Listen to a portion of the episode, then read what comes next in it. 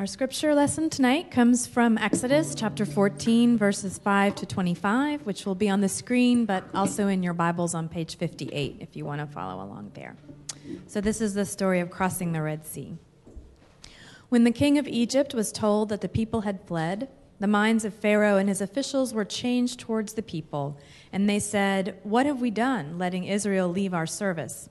So he had his chariot made ready and took his army with him.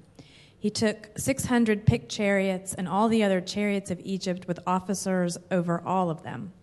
The Lord hardened the heart of Pharaoh, king of Egypt, and he pursued the Israelites, who were going out boldly. The Egyptians pursued them, all Pharaoh's horses and chariots, his chariot drivers, and his army. They overtook them camped by the sea, by Pi-hahiroth, in front of Baal Zephon. As Pharaoh drew near, the Israelites looked back and there were the Egyptians advancing on them. In great fear, the Israelites cried out to the Lord. They said to Moses, Was it because there were no graves in Egypt that you have taken us away to die in the wilderness? What have you done to us, bringing us out of Egypt?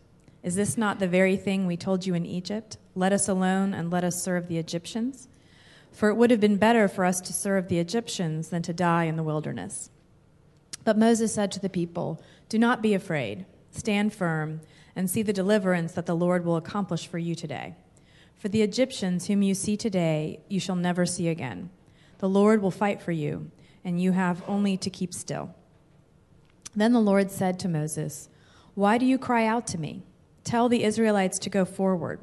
But you lift up your staff and stretch out your hand over the sea and divide it, that the Israelites may go into the sea on dry ground. Then I will harden the hearts of the Egyptians so that they will go in after them and so I will gain glory for myself over Pharaoh and all his army, his chariots and chariot drivers. And the Egyptians shall know that I am the Lord, when I have gained glory for myself over Pharaoh, his chariots and his chariot drivers. The angel of God, who was going before the Israelite army, moved and went behind them. And the pillar of cloud moved from in front of them and took its place behind them. It came between the army of Egypt and the army of Israel and so the cloud was there with the darkness, and it lit up the night. One did not come near the other all night. Then Moses stretched out his hand over the sea. The Lord drove the sea back by a strong east wind all night and turned the sea into dry land, and the waters were divided. The Israelites went into the sea on dry ground, the waters forming a wall for them on their right and on their left. The Egyptians pursued and went into the sea after them all of Pharaoh's horses, chariots, and chariot drivers. At the morning watch, the Lord in the pillar of fire and cloud looked down upon the Egyptian army and threw the Egyptian army into panic. He clogged their chariot wheels so that they turned with difficulty. The Egyptians said, Let us flee from the Israelites, for the Lord is fighting for them against Egypt. This is the word of the Lord.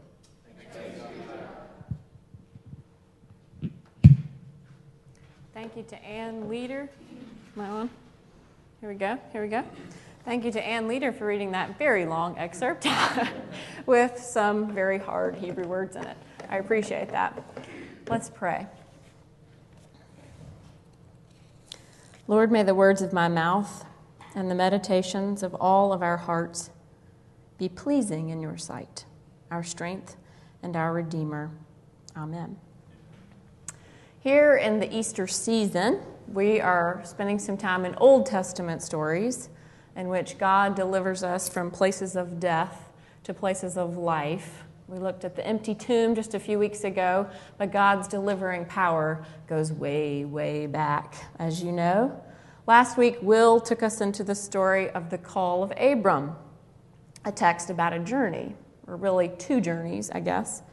First, the journey of Abram with his father Terah, which unexpectedly stopped at Haran. And second, God's call to Abram and Sarai to go from that place to a land God would show them, which they did. As Will told us, we don't have any evidence from the story of Abram to that point that Abram would have left Haran or done anything in particular, but for God's call on his life, God's vision for his future and God's promise to Abram through which all creation would be blessed. In other words, as Will told us, Abram was pretty much stuck. And into that stuckness, I think that's a phrase we've coined here at the Five at First, into that stuckness came God with unasked for blessing and a journey to a promised land. Here in the book of Exodus, we learn that God's promise to Abram is being fulfilled. His descendants are many, so many, in fact, that the king of Egypt, the Pharaoh, has gotten pretty worried about the numbers of Israelites and the possibility that they would band together and rise up against him. So Pharaoh has forced the Israelite people into slavery. Exodus 1 tells us that the Egyptians made their lives bitter with hard service and mortar and brick and in every kind of field labor. They were ruthless in all the tasks that they imposed on them. This narrative might be familiar. It certainly has all the drama we could want, from the groans of the Israelites laboring under the Egyptian sun to Moses being born into what would certainly have been death and hidden in the rushes to be found by an Egyptian princess and then actually raised by his own mother. To the burning bush. When was the last time any of you saw a bush spontaneously catch fire? The call of the Lord to Moses to go lead the Israelites out of Egypt. To the ten plagues. When was the last time you saw frogs falling from the sky? the plagues that visit Pharaoh and the Egyptians, to the first Passover feast, and finally to the text Anne just read. The moment in Scripture when Moses and, lest we have not enough drama, pillars of cloud and fire lead the Israelites across a body of water, the Red Sea, out of Egypt and into the wilderness. It's really no wonder that Hollywood has been so enamored of this story. we all remember the movies, The Ten Commandments, and maybe more recently, the Disney animated movie, The Prince of Egypt. Not to mention the countless movies that aren't so literally about this crossing the Red Sea text, but are about themes of deliverance, of being saved from oppression or slavery, or even broader injustice. Exodus is kind of everywhere. Exodus is a band. We're not going to play any Exodus tonight. Exodus is a Bob Marley song, also not going to appear in this service. and Exodus, like the story of Abram, is a text about a journey the journey through oppression, and then, with our scripture tonight, a journey out of Egypt across a body of water a boundary that surely looked to the Israelites to be impassable. More important than all of that, Exodus is a text that shows us that God delivers us. God deliver us, delivers us from slavery and draws us from death to life over and over again. Remember, God promised blessing to Abram so, when the fulfillment of that promise is endangered, when God's own people are enslaved in Egypt, it is God's purpose to deliver them. This is part of God's promise. We hear in Exodus 2 that the Israelites groaned under their slavery and they cried out. And out of their slavery, their cry rose up to God. God heard their groaning, and God remembered his covenant with Abraham and Isaac and Jacob. And God answered those groans, calling Moses and telling him quite specifically in Exodus 3 I have observed the misery of my people who are in Egypt. I have heard their cry on account of their taskmasters. Indeed, I know their sufferings, and I have come down to deliver them from the Egyptians and to bring them up to that land, to a good and broad land, a land flowing with milk and honey. Exactly. In the midst of the sufferings of the Israelites, God has a plan. And the end of that plan will be awfully good for the Israelites if they can just get to that broad land flowing with milk and honey, that is. So let's look closely at the action in today's text. It's a long text, and there are lots of sort of repetitive phrases that convey certain things, like Pharaoh and the chariot drivers and the chariots, and all of that distracts us from what's happening and conveys to us only that Pharaoh and the pursuers were many. There were a lot of people mobilized to chase the Israelites. Let's look instead at the action. Pharaoh has let the Israelites go, and as the text tells us, they were going out boldly. Going out boldly. This is what we would expect, right? They've been oppressed and enslaved. They have been laboring. They are presumably exhausted. The window of freedom has opened, and they are going to get right out of Dodge or Egypt and they set out confidently, boldly, probably quickly. Ah, but the Egyptians pursued them. All those chariots and chariot drivers and all of Pharaoh's army pursued them. And as Pharaoh's army drew closer to them, the Israelites, the text tells us, looked back. Like so many characters in our scriptures, they took their eyes off the path God had set out in front of them and focused on the pursuers coming up behind them. And this is when they lose it. Listen again. As Pharaoh drew near, the Israelites looked back, and there were the Egyptians advancing on them. In great fear, the Israelites cried out to the Lord. They said to Moses, Was it because there were no graves in Egypt that you've taken us away to die in the wilderness? What have you done to us, bringing us out of Egypt?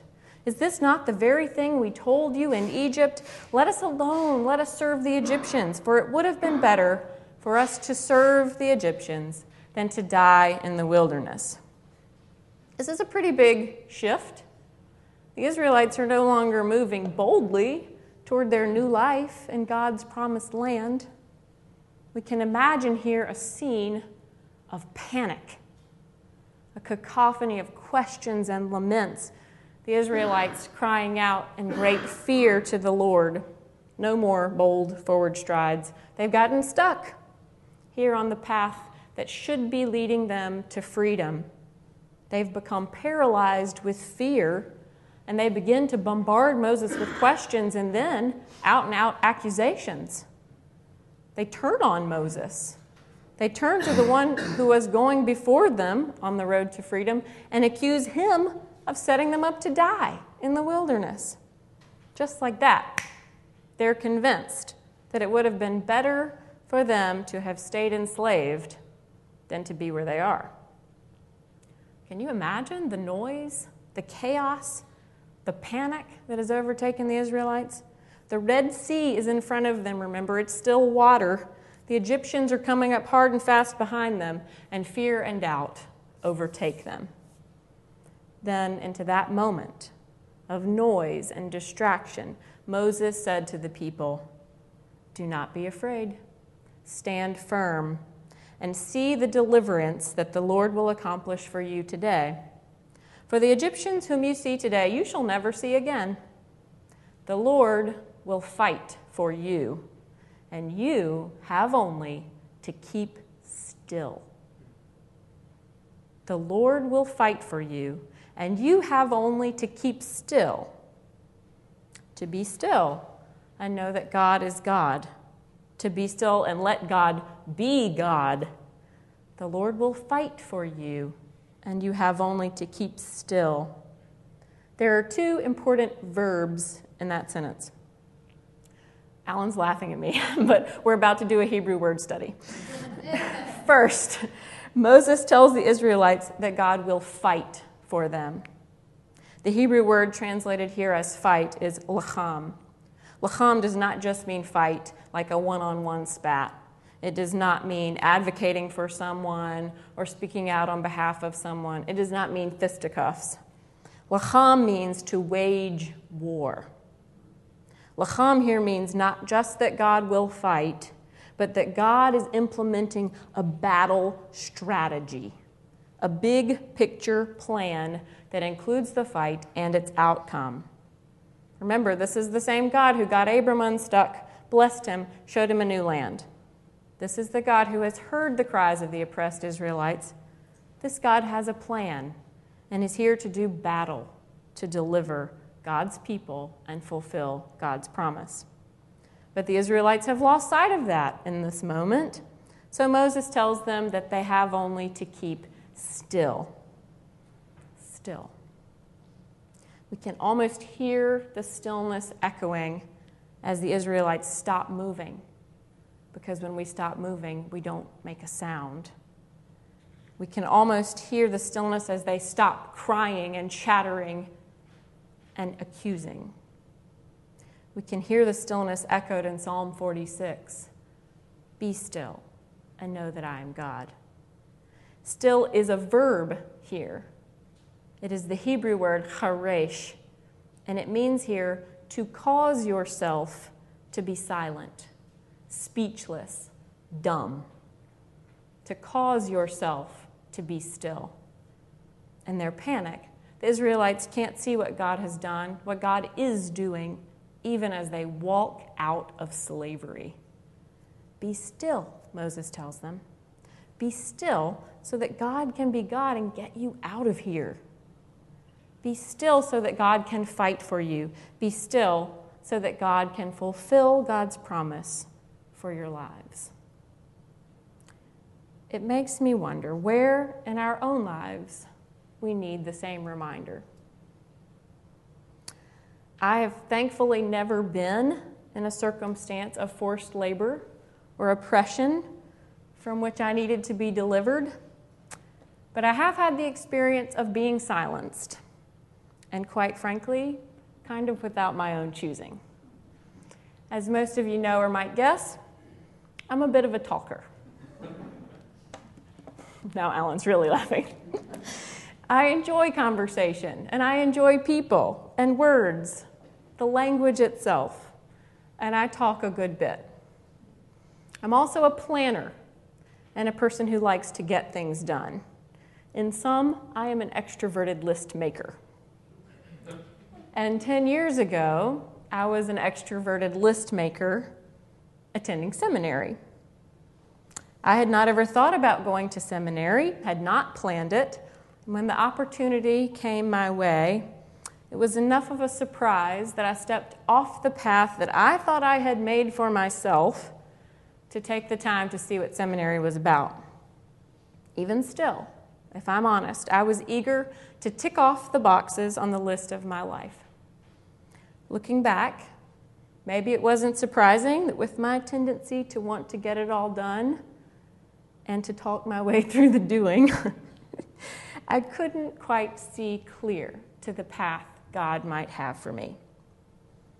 Maybe I was fearful that God would actually want something, or doubtful that I could do it. But I recognized that I was stuck and that I needed to be somewhere else, to be still enough to hear God. Amidst this cacophony of my own thoughts, I went to Africa for eight months. I'm pointing to Vic and Barbara. They're about to go to the town I was in. I went to a little town called Stellenbosch, South Africa, where the main languages spoken were Afrikaans, which is a language derived from the Dutch of the colonists who settled that area, and Xhosa. And yes, I just clicked. I had to practice this, I hadn't done it in a while. Xhosa is a regional black language. Well, I spoke neither, not a word. I was a good traveler, so I had no problem getting myself out of the Cape Town airport and over to Stellenbosch and to a student housing office where one person spoke English. But once I was inside my little student dorm room apartment and on my own, the silence around me was almost overwhelming. I didn't know a single soul. I didn't have a telephone. I didn't have internet access, which was spotty even at internet cafes at that point. I didn't have any transportation except for my own two feet. I bought groceries and I walked through an art museum and I poked around at the seminary where I would eventually study. But for one whole week, I said basically nothing out loud. It was the longest and deepest silence of my life. And to this day, it is one of the few times when I can honestly say that I was still. You can probably guess what happened to me in that week. I learned that Africa time is very different from ours and that my daily to do lists were in vain. I learned that I heard more around me when I wasn't talking, from birds and children laughing to a woman who rode by me on a bicycle and called out, Please pray for my son. I would later get to know that woman and her son. And if I hadn't been sitting there still on a bench, and frankly, only because I had nowhere else to be, our paths might never have crossed. I learned in my stillness that I couldn't multitask my way into my own future. And more importantly, I learned that when I'm still, God can show me what that future is. Thomas Merton, the 20th century monk and poet and social activist, wrote much about his spiritual journey, including his experiences with solitude and stillness. He wrote this In the stillness, we find God, and in God, our true identity.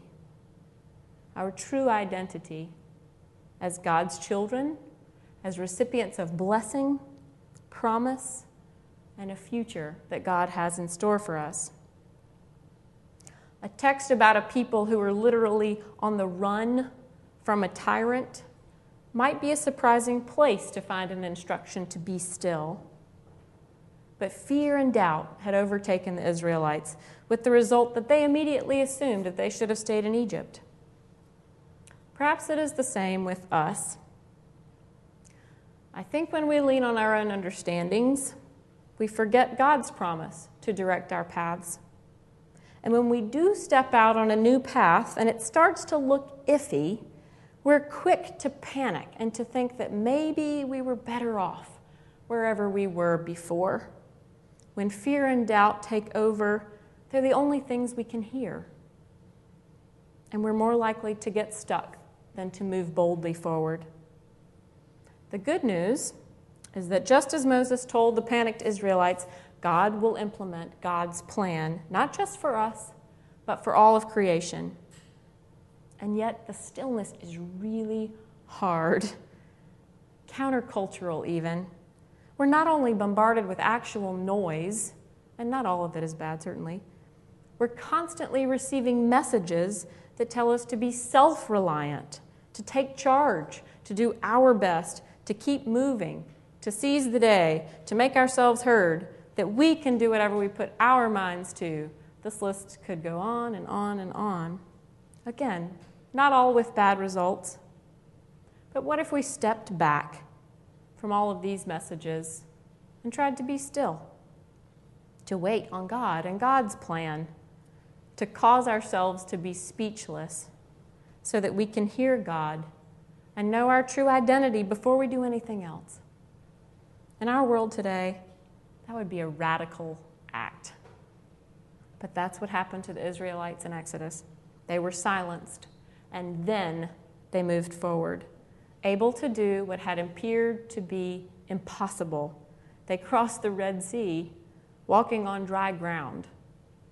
They were led by Moses and aided by the pillars of cloud and fire so that they could see, even in the night, the path that God had laid out before them.